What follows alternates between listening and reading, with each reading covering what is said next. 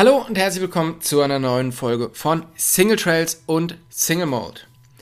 Der Herbst ist da, beziehungsweise der Winter ist da und die Erkältesaison ist da. Und das hat zur Folge, dass es diese Woche keine ganz normale Folge von Single Trails und Single Mode gibt, weil der Gast, den ich mir für diese Woche eingeladen hatte, der ist krank geworden und wir konnten keine Folge aufnehmen, haben diese verschoben.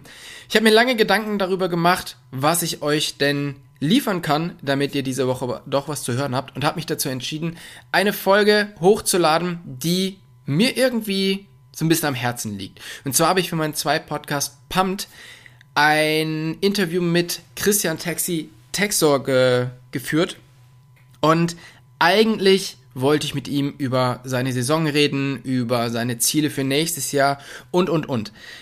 Dazu bin ich tatsächlich gar nicht gekommen, weil das Gespräch hat sich in eine komplett andere Richtung entwickelt und wir haben viel mehr über Teamplay im Mountainbikesport geredet, warum andere Nationen irgendwie so eine, ja, so eine leuchtende Figur haben, die dem Land und dem Sport extrem gut tun oder gut getan haben und warum es das in Deutschland nicht gibt oder es es vielleicht schon gibt oder sich gerade entwickelt.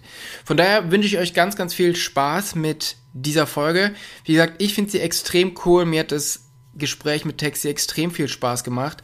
Und wenn ihr noch mehr Bock auf Interviews mit Athleten habt, dann schaut doch einfach mal bei Pumped vorbei. Da gibt's jeden Donnerstag eine neue Folge. Ich interviewe mal deutsche, mal internationale Gäste über ihre Karrieren und da geht es eben nicht nur um Mountainbike, sondern es geht auch um Triathlon, um alle möglichen anderen Sportarten, manchmal auch um Rollstuhlfahren, also alles Mögliche. Schaut einfach mal vorbei, ein wirklich cooler Podcast und ich wünsche euch ganz, ganz viel Spaß mit dieser Folge mit Taxi.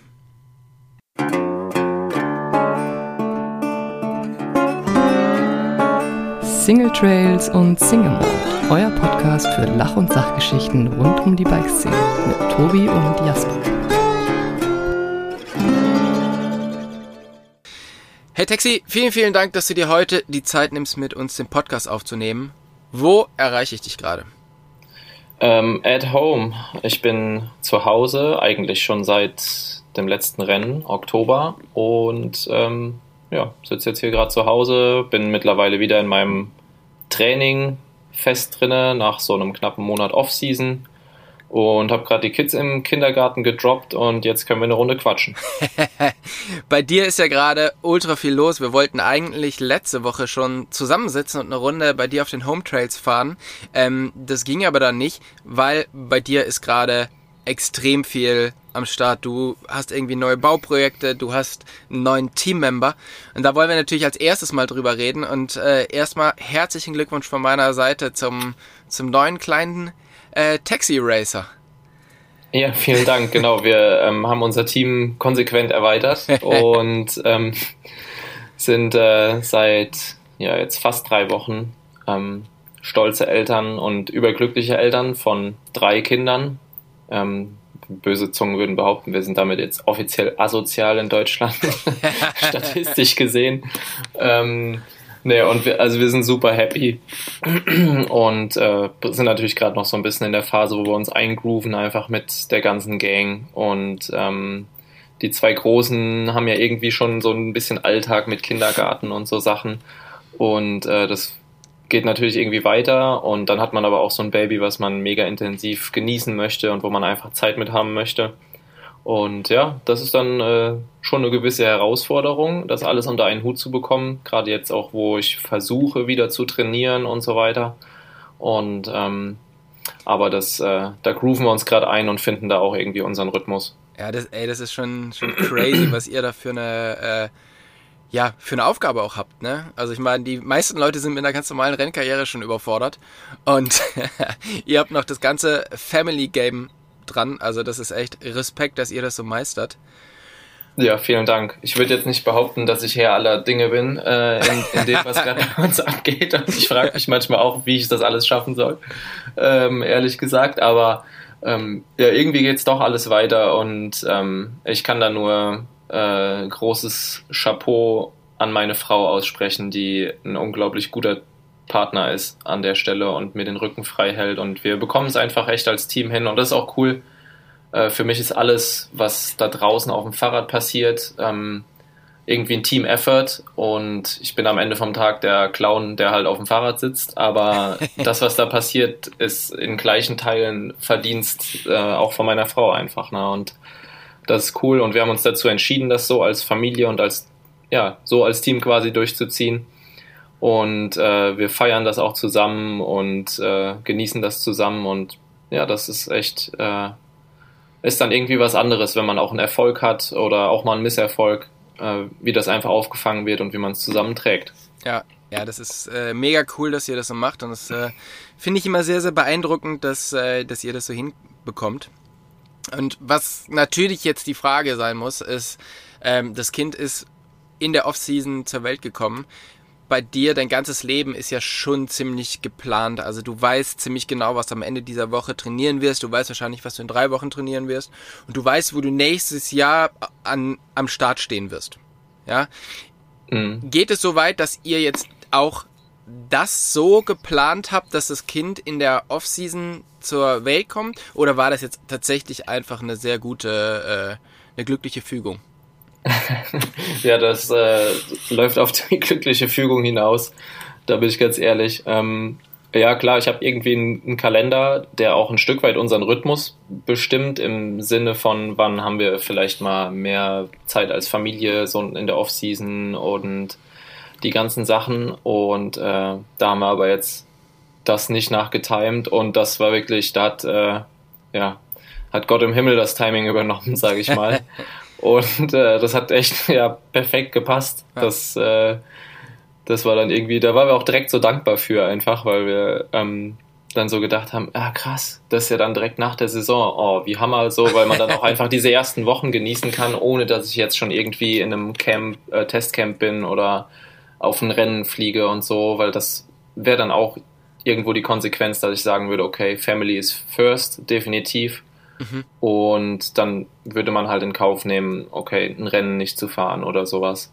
Ja. Ähm, und so ist es jetzt irgendwie vom Zeitpunkt ja denkbar glücklich gewesen, dass wir da auch keinen Stress hatten, so von wegen, oh, bald geht die Geburt los und ich bin irgendwie in, keine Ahnung, Finale Ligure oder Übersee. Ja, genau, also Finale wird dann noch gehen, aber ähm, aber irgendwie genau. Neuseeland wäre wahrscheinlich schwieriger geworden. Das wäre schwierig, ja.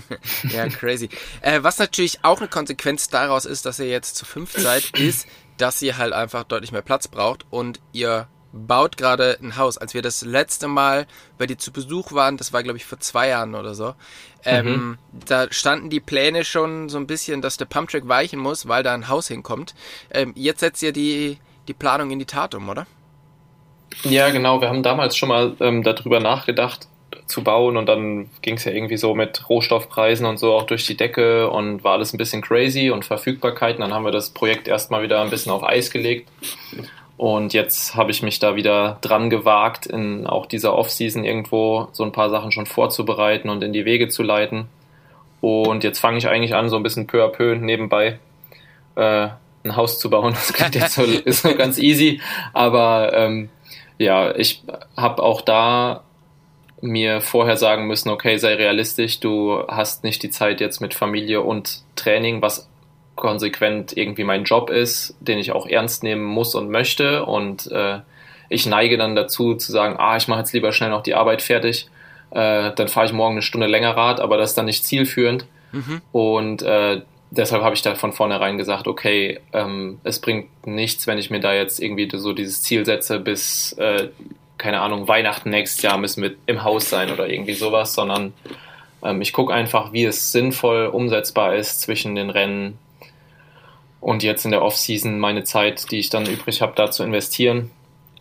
Ähm, Aber und bist du das so Projekt voranzutreiben. Bist du so oder warst du schon immer so strukturiert, dass du das genau trennen konntest, also dass du halt sagst, okay, bis hierhin kann ich das machen, aber jetzt ist das nächste Projekt, also jetzt ist quasi, äh, muss ich trainieren, weil, weil ich zum Beispiel habe das Problem, dass ich dann immer die Arbeit irgendwie nach vorne schiebe und dann eher so mal zwei, drei Tage nicht ja. fahren gehe. Ist korrekt. Also da bin ich auch komplett auf deiner Seite und das struggle ich echt mit oder habe auch viel, viel mehr. Aber ich muss sagen, auch da habe ich gelernt durch die Kids irgendwie, ähm, dass ich einfach da die Entscheidungen härter treffen muss manchmal, für mich selber, weil mhm. es einfach am Ende vom Tag dann nicht funktioniert. Und ähm, da habe ich irgendwie gelernt, okay, ich muss mindestens in meinem Kopf, wenn nicht sogar niedergeschrieben haben, was sind meine Prioritäten, so was sind meine most important targets, täglich, wöchentlich, jährlich meinetwegen. Und danach muss ich meine Arbeit ausrichten. Und mir bringt es am Ende vom Tag nichts, wenn ich ein schönes Haus dahin stelle, ich aber meinen Job nicht erledige und mein Arbeitgeber mir am Ende sagt, hey, sorry, ähm, so können wir nicht weitermachen. Ja. Und dann kann ich mein Haus auch wiederum nicht bezahlen. Also irgendwo muss man da ganz realistisch äh, eine Prioritätenliste quasi erstellen in seinem Kopf. Und auch die Zeit mit den Kids halt, ne, wo man vielleicht manchmal denkt, so ja krass, ja, passiert jetzt gerade gar nicht so viel, wenn ich mit denen zwei Stunden am Boden liege und Lego spiele und ich kriege irgendwie nichts geschafft in dem Sinne. Aber auch da, und man hat dabei ja Spaß, mega, aber man kann es erst so richtig genießen, wenn man sich bewusst macht, wie wertvoll diese Zeit ist mit seinen Kindern und die zu investieren, mit denen einfach Kind zu sein. Äh, und da legt man irgendwie die, so diesen Grundstein auch für Beziehungen, glaube ich, zwischen Mama und Papa und Kindern sozusagen, wo man nachher Vertrauen, äh, Wertschätzung, Respekt und all diese Sachen irgendwie draufstellen möchte in seinem Leben, weil ja. wenn du mit 16 bis 18 erst anfängst, Interesse für dein Kind zu entwickeln, äh, dann denken die sich vielleicht auch, ey, ja, was willst denn du jetzt von mir? So, wir kennen uns nicht mal richtig, so ungefähr, und äh, ich gehe jetzt zu meinen Homies und mache mit denen, was ich will. Du, und das ist irgendwie so, was ich nicht möchte. Ja, ja, das ist, also ist krass, das äh, glaube ich so, glaube ich so ein bisschen, ähm, ja, so, so in die Waage zu, zu werfen, beziehungsweise halt das alles so, ähm, ja so hinzukriegen. Einfach weil natürlich äh, du baust dein Haus, dann passiert halt was. Du, mhm. also es steht quasi nachher ein Stein mehr dort.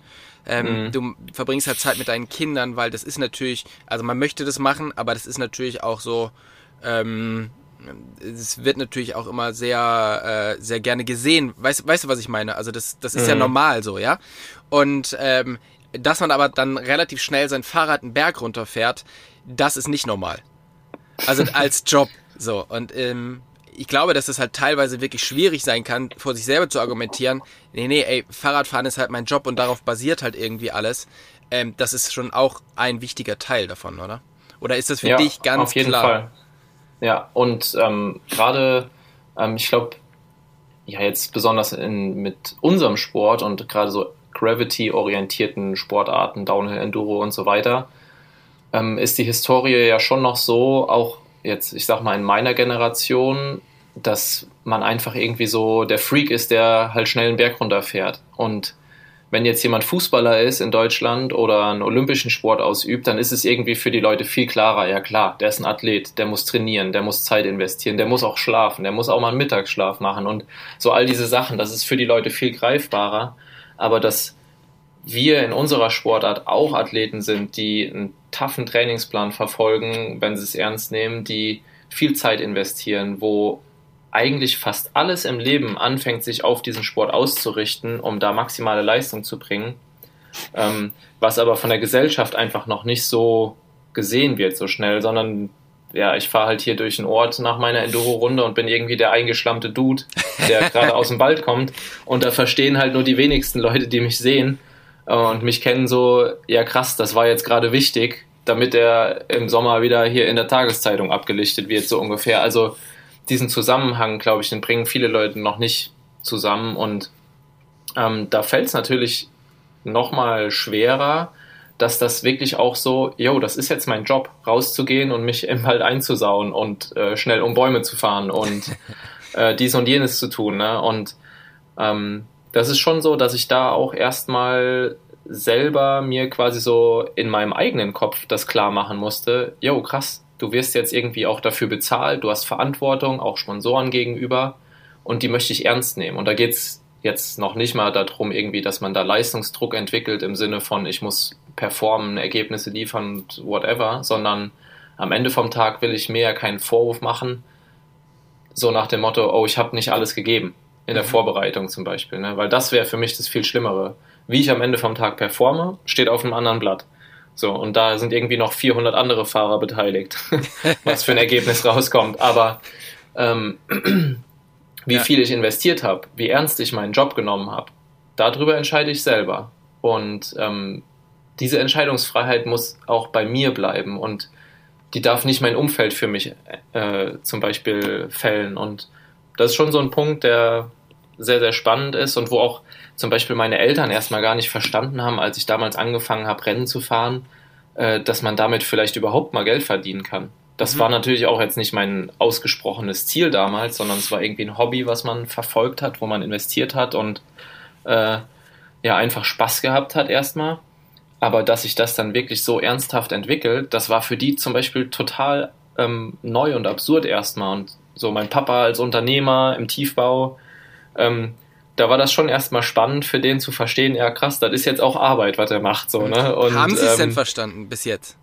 Absolut, okay. ja, definitiv. Und äh, da, also finde ich auch richtig cool, weil die das jetzt echt so voll respektieren und ähm, nicht, dass sie es vorher nicht respektiert hätten, aber ich glaube, die haben diese Ernsthaftigkeit zunächst halt auch nicht gesehen, hm. ähm, die damals vielleicht auch noch nicht so gegeben war. Aber dass man jetzt irgendwie auch sieht, okay, der kriegt sein Leben auf die Reihe damit, der ähm, kann seine Familie damit versorgen und irgendwie funktioniert das alles. Und ähm, klar, jetzt bin ich aktuell als deutscher Fahrer auch noch sehr erfolgreich, das kommt natürlich dazu, aber ähm, das ist schon cool zu sehen, dass da Leute in meinem Umfeld und nicht zuletzt natürlich meine Eltern auch einfach sehen und ernst nehmen. Cool, das ist einfach jetzt sein Job. Und ja. Ähm, genau. ja, das, das, ist mega. Ich meine, du bist ein paar Jahre jünger wie ich. Wie alt bist du jetzt? Ich bin äh, in wie vielen Tagen? Äh, fünf Tagen, glaube ich, bin ich 32. Okay. Bei mir war es tatsächlich mit 30 so der, der Cut. Also bis 30 haben mir alle Leute gesagt, hey, es ist mega, was du machst. Hey, genieß es so lange, wie es geht. Also es ist ja wirklich, also das hätte ich früher auch machen sollen. Also mhm. diese Zeit, wo du, also das ist ja total toll. Wirklich genieß das. Und mit dem Geburtstag 30, okay, und wie lange kann man das noch so machen? Wann willst du mal richtig? War das bei dir auch so? Oder ist bei dir, weil die Erfolge halt für sich sprechen, das anders? Ja, ähm, ja, ist schon spannend. Ähm, das fing auch so, ich glaube, dann auch als wir Kids bekommen haben, ne, dass so dieses, ja, jetzt so nach dem Motto, jetzt kannst du aber mal einen Schritt ruhiger treten, so ungefähr. Ähm, aber ja, es ist so around 30 irgendwie auch jetzt, ne, wo schon vermehrt die Frage dann auftritt, ja, wie lange kann man das denn noch machen? Wie lange willst du denn noch? Und äh, kann man davon überhaupt seine Familie ernähren? Und lauter so Sachen halt, ne? ja. Und ähm, ja. Ist eigentlich ganz amüsant. Ja, ich sag, ich sag mal, Spoiler funktioniert ganz okay. Ja, so. definitiv, ja. Sehr gut. Du hast schon gesagt, du bist ähm, in Deutschland sehr, sehr erfolgreich, bist mehrfach deutscher Meister geworden im Enduro. Ähm, warst natürlich vorher auch schon in anderen Disziplinen extrem erfolgreich. Du bist aber auch international mittlerweile sehr erfolgreich und einfach immer bei den, äh, bei den Top-Leuten mit dabei. Und ich denke mal so, was dieses Jahr noch ganz spannend war, dass ihr beim, ähm, beim Enduro of Nation als Team Deutschland sehr, sehr gut performt hat, oder? Wie, wie war da so deine, deine Sichtweise auf die ganze Sache? Ja, mega. Also, ähm, das war schon ein, ein Sommermärchen eigentlich. Also, ich hätte mir gewünscht, dass man so irgendwie dass wir so ein kleines Doku-Team dabei gehabt hätten von Netflix oder so. das wäre eine ganz große Nummer geworden. ähm, nee, für, also für mich und ich glaube auch für Torben und Max mit denen ich das Rennen zusammengefahren bin und auch für die Mädels übrigens, die Vize-Weltmeister geworden sind. Mhm. Ähm, super krass. Ähm, aber für uns war es schon so, in unseren Köpfen ist, glaube ich, so eine kleine Doku, die so mega emotional ist über dieses Rennen, weil es war wirklich ähm, ein krasses, krasses Rennen irgendwie. Ähm, und äh, zunächst in der Vorbereitung Torben konnte leider nicht so viele EWS-Rennen fahren, wie, wie er sich das dieses Jahr, glaube ich, gewünscht hatte. Und in Torben habe ich schon Anfang der Saison super viel Speed gesehen und wusste, dass er richtig, richtig stark sein kann. Und dann hat es irgendwie dieses Jahr echt viele Anläufe gebraucht, bis er so dieses Potenzial auch zeigen konnte. Im Sinne von Ergebnissen, weil beim Enduro-Rennen, sind wir mal ehrlich, können so viele Sachen schiefgehen und leider ist bei ihm oft was schiefgegangen, sei es technisch, sei es irgendwie mal ein Fahrfehler gewesen oder wie auch immer. Und ähm, das war so schade und irgendwie auch traurig zu sehen, weil ich es ihm sehr gewünscht habe, dass er performt auf dem Level, wo ich ihn auch sehe. Mhm. Ähm, Und dann der dritte Mann im Bunde war der Max Feil, der dieses Jahr richtig viel Rennzeit äh, gehabt hat, ist sogar mit uns rüber in die USA und nach Kanada gekommen. Und da haben wir so als Gang auch gelebt ähm, von deutschen Privateers und äh, Factory-Supported Privateers, sag ich mal. Mhm. und ähm, genau, das war cool, weil da irgendwie schon so viel Beziehung gebaut war vor diesem Rennen und Max hat auch dieses Jahr einfach super konstant Leistung geliefert, hat immer wieder äh, so an den Top 50 geknabbert mit einzelnen Stages, also und da ist dann einfach schon Serious Pace, sage ich mal, am Start. Wenn du da hinfährst, das passiert nicht mal eben so, das ist kein Unfall, da, sondern da reicht nicht nur der Tag zu haben. Genau, wenn du, wenn du da irgendwie Fahrrad fährst, äh, every now and then, dann hast du schon ein paar Sachen in deinem Werkzeugkoffer, die, ähm, die nicht ganz normal sind. So. Ja. Und ähm, deshalb war es irgendwie schon, dass man sehr viel Potenzial, glaube ich, in dem Team gesehen hat. Und ja, ich meine, ähm, ich will mich selbst jetzt da nicht so profilieren, aber klar, ich hatte eine gute Saison in der EWS. Ähm, obwohl ich irgendwie viele Rückschläge hatte. Ich habe mir zweimal eine Rippe gebrochen, bin Kanasai mit gebrochener Rippe gefahren, äh, dann in den USA wieder, hatte irgendwie auch Probleme mit einer alten Verletzung an meiner Hüfte, wo ich gerade super viel dran arbeite im Winter, ähm, die mal gebrochen war und musste da echt viel irgendwie auch mit Schmerztabletten fahren diese Saison und so, was alles irgendwie ja kacke war. Und dann ja war noch irgendwie ein, ein guter Freund ähm, der gestorben ist, kurz vorm Rennen in Whistler, was irgendwie alles ja so Sachen waren, die die Saison sehr, sehr schwierig gestaltet haben, auf und ab. Und mhm. irgendwie haben wir durchgefeitet und trotz auch so ein paar Rückschlägen im Sinne von Ergebnissen jetzt, ähm, mit platten Reifen oder in Whistler hat es mir dann das komplette Hinterrad zerlegt und so Sachen, ähm, bin ich eigentlich meine stärkste Saison gefahren dieses Jahr. Und das war irgendwie so crazy, weil sich gar nicht so angefühlt hat sondern ich hatte die ganze Zeit das Gefühl, ich kämpfe so gegen die Umstände um mich rum. Mhm. Ähm, und ja, das war irgendwie so das Setting, mit dem wir dann in das Rennen gegangen sind. Genau, erklär mal kurz, ähm, also Enduro of Nations ist ja meistens so das letzte Rennen des Jahres. Mhm. Erklär mal kurz ein bisschen, was die, was die Geschichte da ist oder wie das Format ist.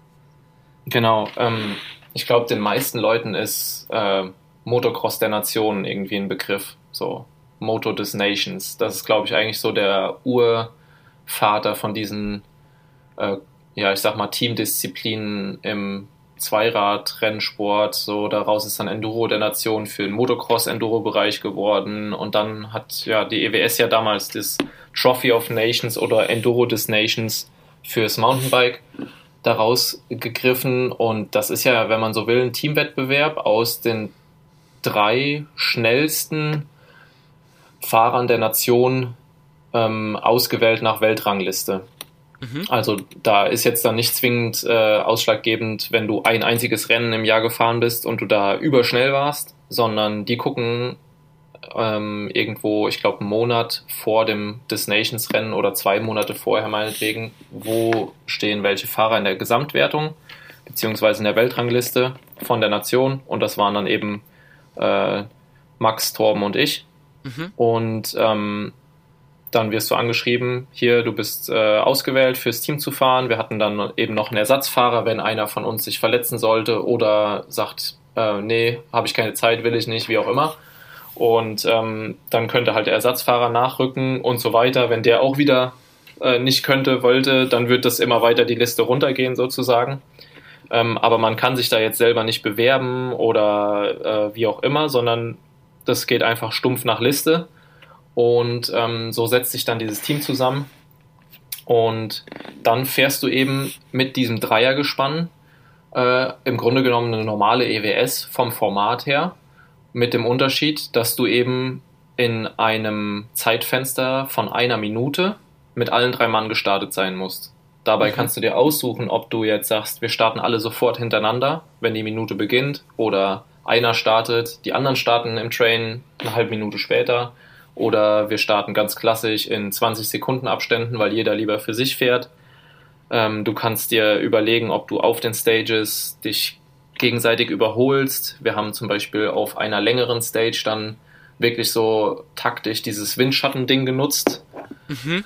Ähm, weil Torben auch einfach unglaublich fit ist, äh, eine kranke Maschine ist auf dem Fahrrad und ähm, der hat dann echt auf dieser einen langen Stage Mega Roller, also Rollercoaster into Madonna Boah. de la Guardia eigentlich, für die, die es kennen im Finale, also ich weiß gar nicht wie viele Minuten, es waren glaube ich 14 Minuten Race Speed. Ähm, ja, vor allen Dingen wird es ja unten raus erst richtig hart. Genau, und dann war wirklich alles Durchsprinten angesagt, oben alle Gegenanstiege. Und da hat zum Beispiel Torben halt echt den dicken Brocken an Arbeit erledigt, hat mich dann irgendwann vorbeigelassen an einem Anstieg, weil ich natürlich in seinem Windschatten ein bisschen mehr chillen konnte. Und ich war dann wiederum frischer für diese technischen roughen Passagen.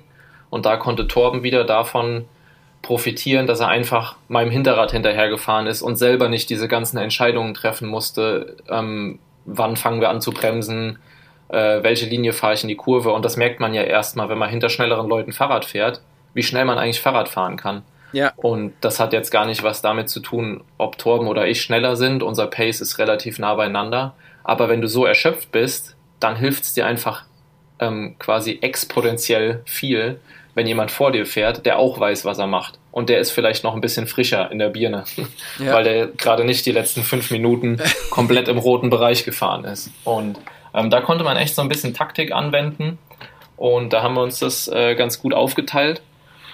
Genau, und ähm, ja, haben da irgendwie einen soliden Tag zusammengefahren.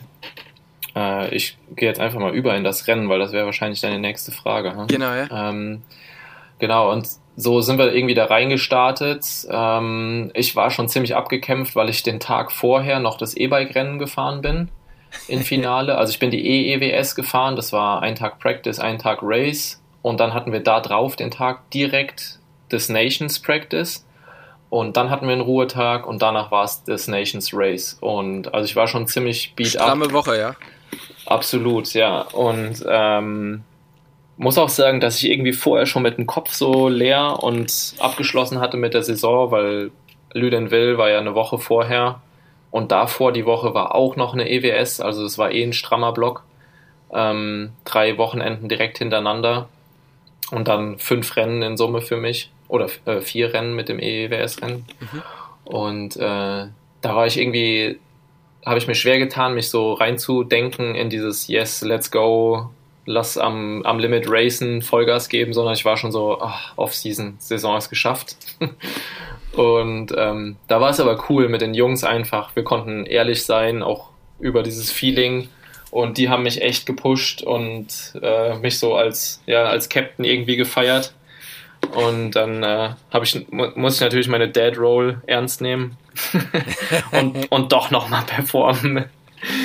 Nee, und das war echt ein Genuss. Also es hat so viel Bock gemacht. Wir haben dann ähm, am Renntag äh, ja, sind wir gestartet mit der ersten langen Stage und ähm, haben dann halt vorher uns immer überlegt, okay, wer fährt vorne, wie machen wir es und ähm, Max hat tendenziell halt ähm, ein bisschen den niedrigeren Pace. Torben und ich sind wie gesagt super nah beieinander. Wenn man jetzt einfach mal ganz klassisch Stats von den anderen EWS betrachtet, ist Max so pro Minute, keine Ahnung, vielleicht äh, drei, vier Sekunden langsamer gefahren oder so. Und Torben ist halt eigentlich fast in derselben Sekunde wie ich pro Minute. So, mhm.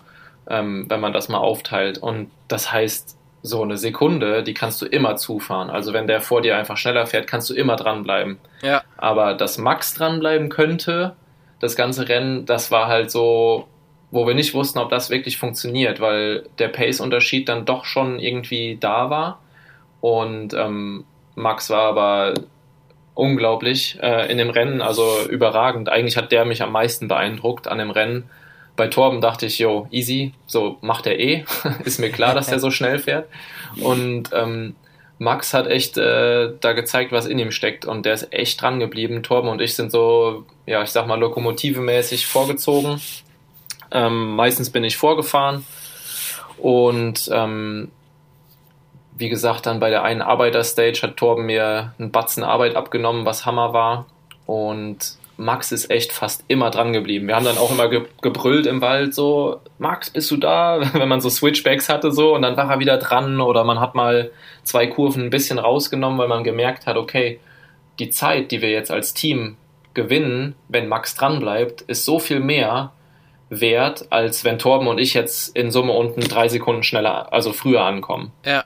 Aber die Zeit, die Max dann verlieren würde, weil er dann auf sich gestellt ist, die wäre halt mehr. Und das war echt so, wo man taktisch fahren musste und wo man als Team denken musste. Also du konntest nicht einfach stumpf dieses, ich fahre jetzt einfach so schnell ich kann hier runter, sondern wir mussten irgendwie alle mitnehmen, weil die Summe unserer Zeiten gibt ja das Endergebnis. Und ähm, da haben wir dann echt die erste Stage und die zweite Stage waren so diese mega langen Dinger, die jeweils über zehn Minuten waren. Und da haben wir ein solides Rennen gefahren. Da haben wir echt äh, zwei gute Stages eingefahren. Mit äh, auf der ersten Stage hatte ich noch einen Crash, danach ist Torben noch in die Botanik gefahren und trotzdem waren wir da recht weit vorne mit dabei. Und da wussten wir dann, okay, unser Pace ist eigentlich gut. Wir wollten es eigentlich nicht wissen, aber wir hatten dann einen Time-Check nach der dritten Stage und da wurde uns dann plötzlich gesagt, so, ihr seid Vierter. Und wir haben so gedacht, what? So, da, so die Mädels sind vielleicht Vierter, aber nee, so wir, nee, wir, so USA, Kanada, Neuseeland, Australien, so diese ganzen Belgien, Frankreich, die Italiener eigentlich auch, also so alles Nationen, wo ich gedacht hätte, gesagt hätte, yo, die sind eigentlich safe schneller als wir. No chance, dass wir da halt drankommen. Wenn wir Top 10 fahren, ist cool. So, da sehe ich uns, aber äh, auf gar keinen Fall Top 5. Das ist ja fast utopisch. Und äh, das war dann schon so, alter, what, Jungs? So, wir sind Vierte? Crazy. Okay. Martin Mays ist mit seiner Gang hinter uns gerade. Okay, alles klar. Ähm, und ähm, dann war natürlich so bei uns äh, Schmetterlinge im Bauch gefühlt, so, ne? Und dann sind wir halt los zu den letzten beiden Stages oder letzten, doch, letzten beiden Stages. Und ähm, das waren dann kürzere Stages. Und wir wussten eigentlich, okay, das meiste vom Rennen ist schon gefahren. Wir können es jetzt nur noch vermasseln. Und ähm, wir dürfen aber auch nicht chillen, weil dafür war der Zeitabstand dann auch wieder zu gering nach hinten. Aber ich habe dann zu den Jungs gesagt, ey, egal was jetzt passiert, ob wir jetzt alles kaputt fahren und Letzte werden oder ob wir es noch schaffen, nach, aufs Podium zu fahren, aus welchem Grund auch immer. Ähm, was wir bis hierhin geschafft haben, ist eigentlich schon historisch, so für Deutschland ja. und den deutschen Endurosport, weil ja, das ist halt Weltmeisterschaft so und we're up there. Und ähm, dann sind wir halt losgezogen und äh, dann war es auch echt nochmal ein Kampf zeitlich. Das eng Rennen wurde dann sehr, sehr eng im Sinne von den äh, Transfers. Und da mussten wir echt kämpfen, haben uns da ganz gut motivieren müssen und mein Tank war definitiv leer. An dem Punkt haben mich eigentlich nur noch Torben und Max den Berg hochgefahren.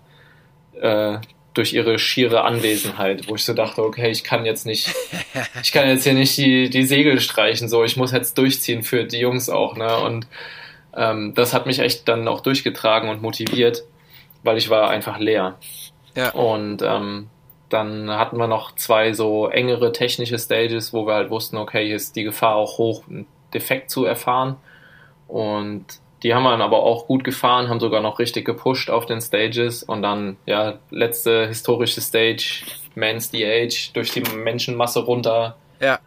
Äh, Emotion pur. Und als wir unten waren, wussten wir, jo, wir haben es geschafft irgendwie. Ne? Und das war dann einfach sensationell. Und dann haben wir noch gehört von äh, von den Jungs unten, die dann auf uns gewartet haben, so, ey, die Mädels sind Vize-Weltmeister oder zu dem Zeitpunkt waren sie, glaube ich, noch Dritte, weil die in derselben Sekunde waren wie Great Britain oder so.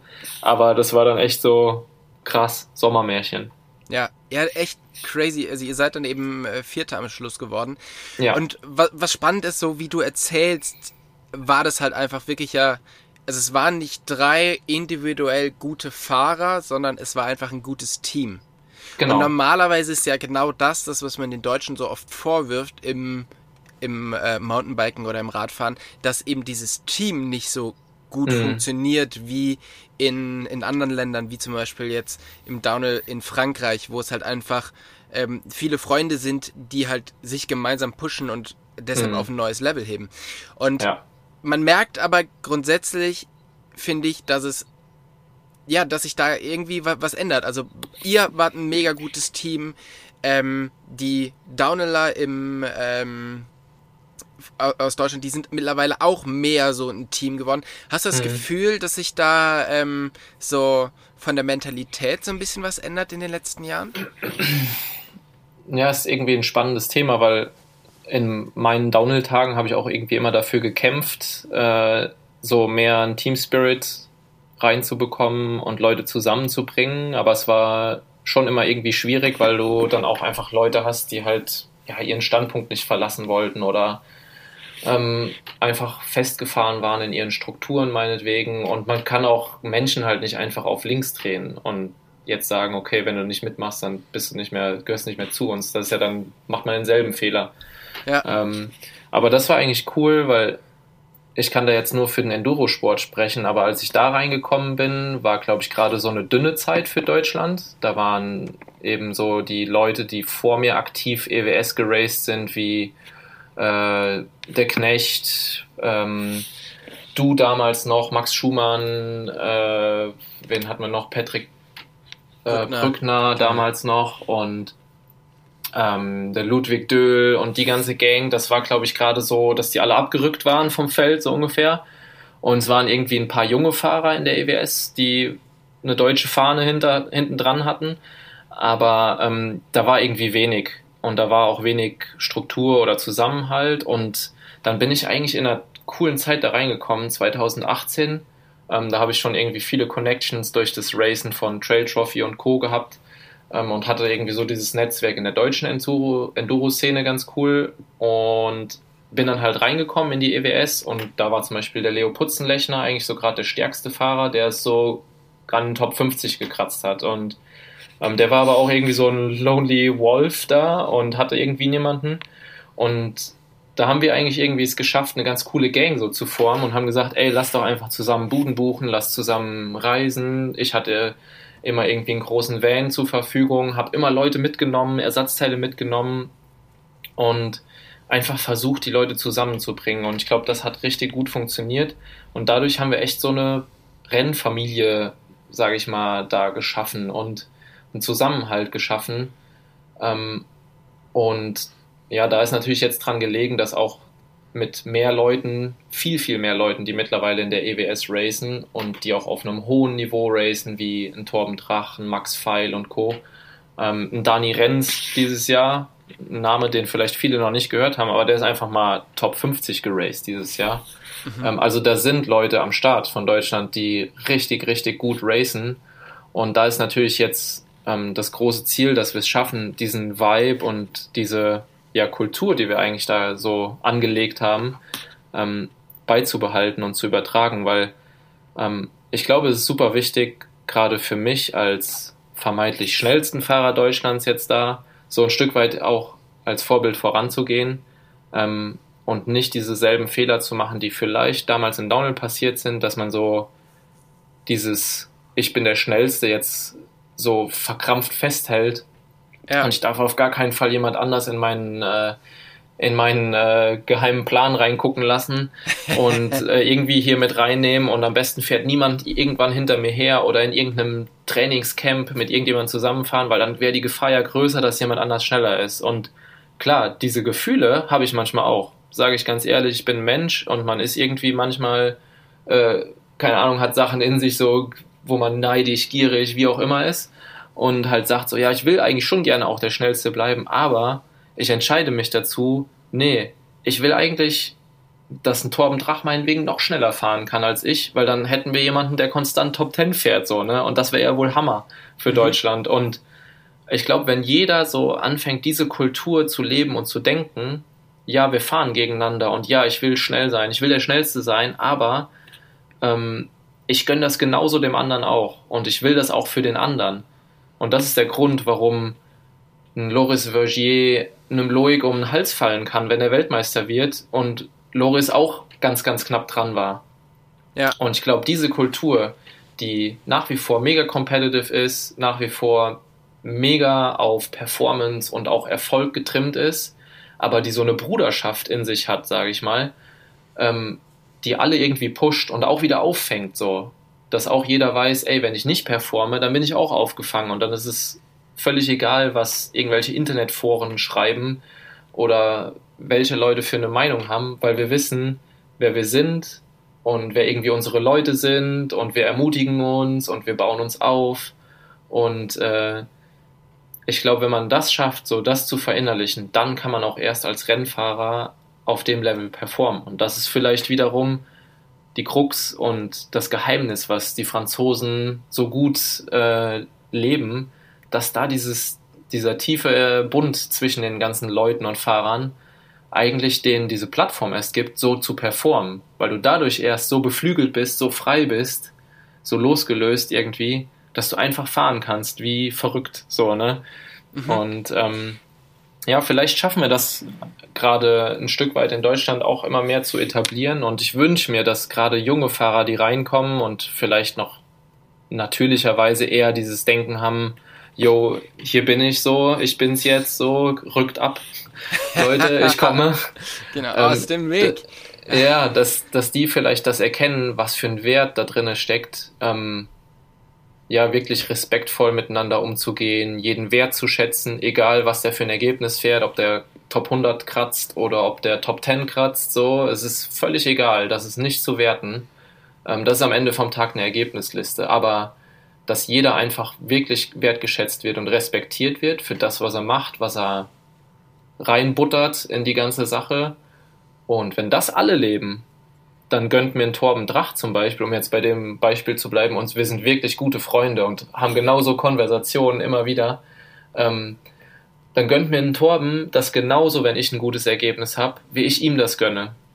Und dann können wir uns nach einem Rennen, wo einer so sein persönlich erklärtes Ziel für die Saison, keine Ahnung, Top 20 oder Top 30 oder Top 10 oder whatever, wenn das jemand erreicht und der andere hatte einen katastrophalen Tag, dann kann man sich trotzdem in den Armen liegen und sich einfach massiv freuen für den anderen, weil man weiß, genau wie viel Arbeit dahinter steckt, die man ja selber auch investiert. Und ja. das ist dann einfach ein viel, viel schöneres Gefühl, wenn man sich mit und für alle anderen freuen kann, als immer nur so dieses, ah, mein Stück Kuchen war kleiner heute. also es ist ja so, dass ähm, das, was du jetzt ansprichst, das in Frankreich gibt es ja schon und das kann man vor allen Dingen an, ähm, an bestimmten Personen festmachen, wie zum Beispiel auch Fabien Barrel oder Nico Voyot, die halt auch immer wieder dafür gesorgt haben, dass Nachwuchs in den Sport kommt, die zu pushen. Also aus einem, aus einem Fußstapfen von einem Nico Voyot kommt ein Fabien Barrel und aus den Fußstapfen von Barrel kommt ein ähm, Loic Bruni. In England gibt es gleich oder gab es das gleiche. Ähm, die haben mittlerweile Schwierigkeiten, da zerfällt das so ein bisschen.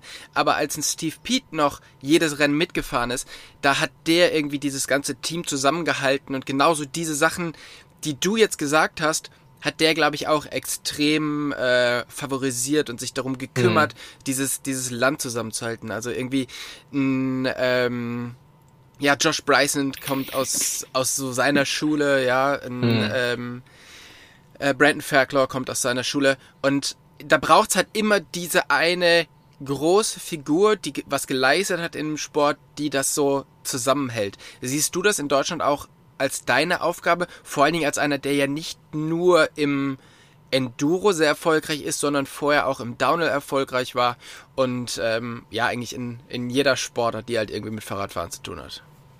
Mm, ja, ist spannend. Ähm, ich weiß gar nicht und äh, äh, reicht mein Wissen nicht aus über die Person selbst, um da jetzt ein, ein, Urteil oder also ein Urteil will ich sowieso über niemanden sprechen, aber ähm, um zu beurteilen, inwiefern das wirklich so ist mit einem Voliot und einem Barell, weil ich glaube jetzt so von der Wirksamkeit nach außen waren die schon noch sehr so in dieser Generation und Zeit geprägt, ähm, sehr auf ihren Ver Erfolg fokussiert einfach und ähm, auch viel isoliert gemacht haben und so weiter.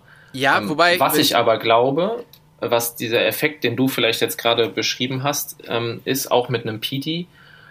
Wenn du in deinem Land, wenn die Spitze von deinem Land auch Weltspitze ist, dann misst du dich automatisch jeden Tag mit der Weltspitze als nationaler Fahrer. Wenn du auf die deutsche Meisterschaft gehen würdest und der deutsche Meister ist automatisch Weltmeister, dann misst du dich immer mit dem Weltmeister. Das heißt, das Leistungsniveau ist immer spitze.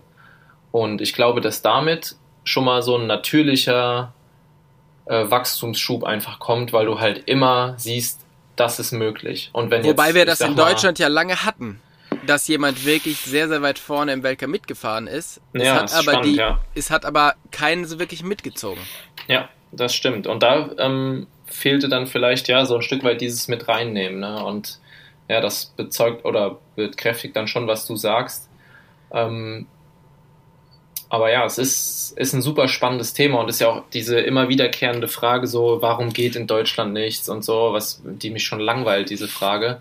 Weil es geht was, es geht vielleicht nicht auf dem Level oder in der Geschwindigkeit wie in anderen Ländern, aber es geht was. Und äh, gerade im Enduro geht was. Das merke ich auf jeden Fall, weil wir viele gute Leute haben. Und ja, ich meine, es ist, glaube ich, schon eine Verantwortung, die ich da habe, als schnellster deutscher Fahrer aktuell, ähm, die Leute zusammenzubringen, zusammenzuhalten auch und zu motivieren. Und man kann damit vielleicht nicht jeden abholen. Es gibt Leute, die andere Ansichten haben, die andere Herangehensweisen haben. Aber ähm, ich glaube, jeder, der möchte, der kann von diesem, von dieser Community, von dieser Family, sage ich mal, eigentlich nur profitieren. Und ähm, das bin natürlich nicht ich allein. Ich bin da vielleicht so eine Schlüsselfigur, gerade nach außen. Aber es sind dann halt auch einfach Leute, die, keine Ahnung, in Finale halt abends äh, organisieren, dass man einfach irgendwie mit 20 deutschen Leuten noch zu Abend isst. So, ne? Mhm. Wer dann kommt, der kommt halt, wer nicht, der nicht. So, manchmal passt es auch nicht bei allen, manche haben Team-Dinners, whatever. Aber das sind dann einfach Leute hinter den Kulissen auch. Ähm, und viel über WhatsApp-Gruppen geschreibe so, ey, lass Sonntag nach dem Rennen zusammen essen gehen, yo, irgendeiner bucht einen Tisch, mach mal grob 15 Personen und dann schreibt man mal an und versucht die Leute halt ranzukriegen. Und ich glaube, das sind so diese vermeintlich einfachen Sachen, die man dann macht, die aber viel nach außen irgendwie wirken, ne? Und die viel auf die Leute auch einwirken, weil Mhm. wenn ich selber jetzt reflektiere, ich hätte damals im Downhill ja auch nicht irgendwie jetzt äh, mittlerweile schon, damals nicht, Markus Klausmann gefragt, ey, wollen wir Sonntag nach dem Rennen zu Abend essen, so ungefähr. Ne? Also das wäre voll weird gewesen. Aber ähm, und wie cool ist es aber, wenn so jemand dann sagt, ey, lass doch zusammen zu Abend essen nach einem Rennen. So, und Ja, mal quatschen. voll. Wie war denn eigentlich dein Run? Wie, und also du redest ja dann auch über Gott und die Welt und das Leben, was unterm Strich viel wertvoller ist, als nur über, wie bist du die Kurve gefahren.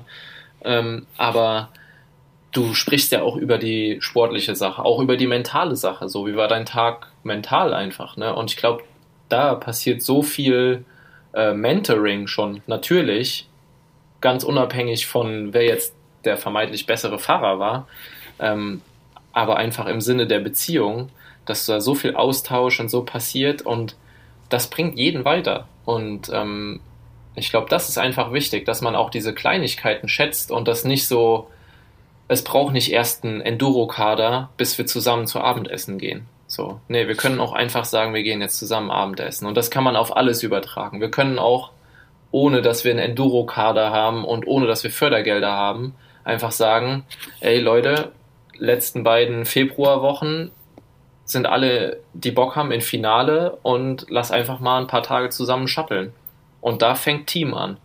Ja. Und gerade als junger Fahrer oder als Fahrer, der jung oder neu in einer EWS ist, wo viele große Leute fahren, ich kenne das damals von meinem World Cup äh, Downhill-Erfahrung, wo ich dann am Streckenrand stand und mir dachte in meinem Training so, oh, ich kann jetzt nicht losfahren, weil da oben kommt Steve Pete.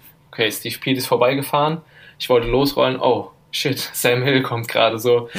Und so, ich war so unsicher, ist vielleicht auch eine Persönlichkeitssache dann, manche gehen da anders rein, aber ähm, das war alles zu groß für mich so damals, ne? Und wenn du dann aber siehst, so, ah, cool, da oben kommt der Taxi, so, dem rolle ich jetzt einfach mal hinterher, weil wir sind eh cool, wir waren ja gestern Abend noch zusammen essen. So, ähm, das macht einfach was mit dir als Sportler. Wenn du weißt, hier sind Leute, mit denen bin ich cool, das ist mein Umfeld, wir, wir kennen uns, die kann ich auch anrufen, wenn irgendwas ist, wenn irgendwas passiert ist, wenn ich was brauche. Ähm, und ich glaube, das ist einfach eine Sache, die man vielleicht nicht ernst genug genommen hat in den vergangenen Jahren und ähm, die eigentlich super wenig Aufwand nur verlangt, aber Mhm. einen großen Effekt hat. Und da brauchen wir gar nicht erst irgendwie warten, bis wir ähm, ja, vom Nationalverband irgendwie den Enduro-Kader endlich haben, wo wir wissen, wer jetzt die E-Mail kriegt für irgendein Testcamp oder whatever, sondern wir müssen einfach machen. Ja, das finde ich halt so spannend, dass es in Deutschland gibt es ja eigentlich eine Organisation, die sich genau um das, was du jetzt angesprochen hast, kümmern sollte, die diesen Zusammenhalt im Team, die eigentlich ein, ein Team Deutschland formen sollte, sowohl im Enduro wie auch im Downhill, wie in allen möglichen äh, Radsportarten. Und mhm. man hat aber immer so das Gefühl, die stehen einem vor allen Dingen im Weg rum. Jetzt merkt man aber, dass das nicht nur in Deutschland so ist, sondern ich glaube, in Belgien ist es fast noch schlimmer. Also mhm. die äh, müssen sogar richtig Geld in die Hand nehmen, um sich die Nationaltrikots zu kaufen laufen. Also, mhm. es, ne, aber in allen diesen Ländern formt sich so ein bisschen ein, ein Verband aus den Fahrern. Und wir sprechen ja auch immer darüber, was ist das, was bleibt, wenn wir vielleicht nicht mehr Rennen fahren. Also was ist die mhm. Legacy, die wir hinterlassen. Kannst du dir vorstellen oder denkst du daran, ähm, da mehr in diesen organisatorischen ähm, Part zu rücken und einfach Sprecher der Nation zu werden. Hört sich krass an, ne? Sprecher der Nation. Aber ich glaube, jetzt weiß jeder, was ich meine. Also mhm. ähm, die Interessen der, der Biker aus, äh, aus Deutschland nach entweder zum, äh, zum Verband oder auch international zu vertreten. Ist das mhm. was, was du dir vorstellen kannst? Ja, ich meine, klar, also ich kann mir schon vorstellen, dass man da irgendwo ähm, auf natürliche Art und Weise so in diese Rolle auch ein Stück weit reinrückt.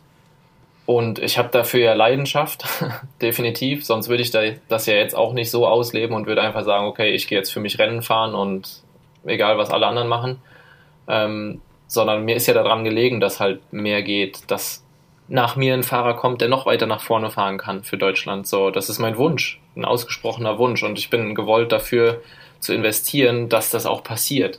So, und ähm, ich meine, das ist jetzt äh, ganz spannend. Ich habe in Lüdenwil mit dem Moderator, wie auch immer, von äh, dem Sprecher von dem Rennen gesprochen, der in der französischen Szene sehr, sehr stark verwurzelt ist und der Loic Bruni schon die Milchflasche gegeben hat, äh, als Babysitter sozusagen, weil das irgendwie alles auch äh, mehr oder weniger da Familie und Zusammenhalt in der Radsportszene ist. Und der hat zum Beispiel mir gesagt, dass in Frankreich durch den Verband auch gar nicht so viel geht es ist diese Initiative von Leuten wie einem Voliot, einem Barrel, äh, den Ravanels, gerade im Enduro, mhm. ähm, und so Leuten, die persönlich einfach sich das zum Anliegen gemacht haben und die sagen, wir gehen jeden Mittwoch Radfahren mit jungen Leuten meinetwegen und dann ist irgendwann wieder ein kleiner Loik dabei so und den nehmen die dann raus und die haben ja diese Ressourcen, diese Verantwortung, wo wir eben drüber gesprochen haben. Ähm, Sponsoren und so Sachen irgendwie an der Hand zu haben und diesen Support den Leuten dann auf kontrollierte Art und Weise auch zu bieten, dass sie sagen, okay, weißt du was, dem Jungen, dem geben wir mal ein, ein altes Fahrrad von uns so ungefähr. Das muss nicht direkt neu sein, weil das ist auch wieder nicht gut, weil ähm, man muss auch nicht direkt so die kleinen Prinzen großziehen, aber so dieses, ey, da ist Potenzial, lass doch mal gucken, was wir da machen können. Und ich glaube, wenn man diese Ressourcen hat und ähm, diese Möglichkeiten hat und dann diesen Einflussbereich sich auch schafft, sich da reinsetzt und sagt, okay, ich investiere hier. Ähm, das ist dann so dieses Ding, wo, wo was passieren kann. Und ähm, da ist es ganz spannend, weil er, wie gesagt, gesagt hat, aus erster Hand, äh, ja, der Verband in Frankreich, da geht auch nicht wirklich was. So, das ja. ist, ist auch nicht so die, die große Plattform dafür, dass wir jetzt so eine Nation sind, wie wir sind, sondern das ist persönliche Initiative und klar, da muss ich mir an die, meine eigene Nase fassen und hoffe, dass es noch mehr Leute machen. Und das heißt jetzt gar nicht, dass ich da den BDR ausklammere, sondern wenn der BDR irgendwann bereit ist und sagt, ey, weißt du was, wir wollen uns gerne in diesen Sport reindenken und investieren und wir wollen dafür auch Ressourcen klar machen und whatever, dann bin ich der Letzte, der dagegen ist. Ganz und gar nicht. Ich finde es cool, wenn das eine offizielle Plattform bekommt. Ähm, aber klar, ähm, ich denke, zuallererst hat man da als Mensch und als Fahrer die Verantwortung, in die man treten kann. Ähm, und das ist schon eine Sache, wo ich mich auch sehen würde, Nachwuchs zu fördern, gerade auch mit Sponsoren und Partnern, die man sich ja jetzt über die Zeit aufbaut und aufgebaut hat. Und man sagt, okay, das sind vielleicht diese Ressourcen, die man dann auch nutzen kann nach einer eigenen, eigenen aktiven Karriere, um junge Leute mit reinzuholen, junge Leute zu fördern, äh, die als Mentor meinetwegen zu begleiten, zu rennen, wenn das alles irgendwie möglich gemacht werden kann. Vielleicht nicht zuletzt durch Sponsoren oder auch ein Verband. ey, dann wäre das ein Traum, weil das ist ja genau das, wovon ich träume, junge Leute so diesen einen Step weiterzubringen und selbst wenn man dann selber halt nicht mehr so schnell ist als Fahrer, weiß man ja, was es braucht. Man kennt diese Prozesse im Kopf, ähm, man kennt die Gedankenkonstrukte und auch die Hürden und die Ängste und all die Sachen und wo man, glaube ich, extrem viel helfen kann. Und ich glaube, das sind genau die Sachen, die ja, die ja eben genannten Größen von dir dann eben gut gemacht haben bei jungen Fahrern. Die haben die einfach an die Hand genommen und haben die damit reingenommen. Ja. Ja, das, äh, das finde ich wahnsinnig. Ich sehe dich halt tatsächlich auch in dieser Position, weil man merkt halt einfach, du bist halt der Teamplayer, den, den es halt irgendwo so braucht. Also du, du denkst nicht nur an dich, sondern du denkst halt einfach viel, viel weiter. Und du bist zum einen der Teamplayer im sportlichen Sinne, aber auch der Teamplayer im, im privaten Sinne und was dir ein Team geben kann, ich glaube, das, das zeigt dir so ein bisschen deine Familie, oder? Und, Definitiv, ähm, ja. Und wenn, wenn, wenn du das so ein bisschen weitergeben kannst, dann finde ich das extrem, extrem stark und ähm, hoffe, dass das wirklich die, die nächsten Jahre weiter sich so entwickelt, wie es jetzt, sich jetzt gerade entwickelt, dass du natürlich noch lange, lange Zeit mit oben fahren kannst, aber vor allen Dingen, ähm, ja, sehe ich so, dass der, dass für den Nachwuchs ganz gut gesorgt wird. Und äh, vielen Dank dafür. Und ja, vielen Dank vielen für Dank deine für Zeit. vielen ja, Dank sehr für gerne. die Zeit für, für, den Podcast. Und äh, ich hatte ganz, ganz viel hier auf meinem Zettel. Wir haben, glaube ich, über nichts davon gesprochen, aber ich fand das Thema so cool, wo sich hin entwickelt hat. Und ähm, ja, super stoked, dass es da so, dass es so, ähm, so weitergeht. Also das nächste Mal sprechen wir wieder mehr über über deine Karriere, über, über dein Radfahren. Aber äh, ja, ich finde es stark, was sich da entwickelt und wo du halt einfach ein großer Teil von bist. Vielen lieben Dank. Hat mich auch sehr gefreut, ähm, meinen Senf dazuzugeben. Und ähm, ja, ich hoffe, dass ich mich lange an meine Worte erinnere und das dann auch wirklich ernst nehme, weil ja, es ist mir einfach ein Anliegen. Und klar, jetzt gerade ist irgendwie der Fokus und auch zeitlich der Fokus noch selber erstmal Schnellrad zu fahren in erster Linie. Und ähm, who knows, was sich noch entwickelt, auch in den aktiven Jahren jetzt und wo es noch hingeht. Und dann äh, schauen wir mal, was wir damit anfangen können, wenn die Zeit sich vielleicht ein bisschen ergibt, dass man da mehr investieren kann in, in die, die nächste Generation, in jüngere Leute. Und äh, vielleicht können wir dann ja nochmal einen Podcast machen und uns erinnern, was, wir, was wir uns vorgenommen haben. Ja, definitiv. Und zum Glück haben wir ja diese Folge aufgenommen. Das heißt, äh, ich werde sie dir irgendwann vorspielen und sagen, hier, das hast du gesagt. Jetzt. Alles mach. klar. Genau. Sei kein Sinne, Politiker. In diesem Sinne, äh, vielen, vielen Dank und bis bald. Bis bald. Ciao. Ciao.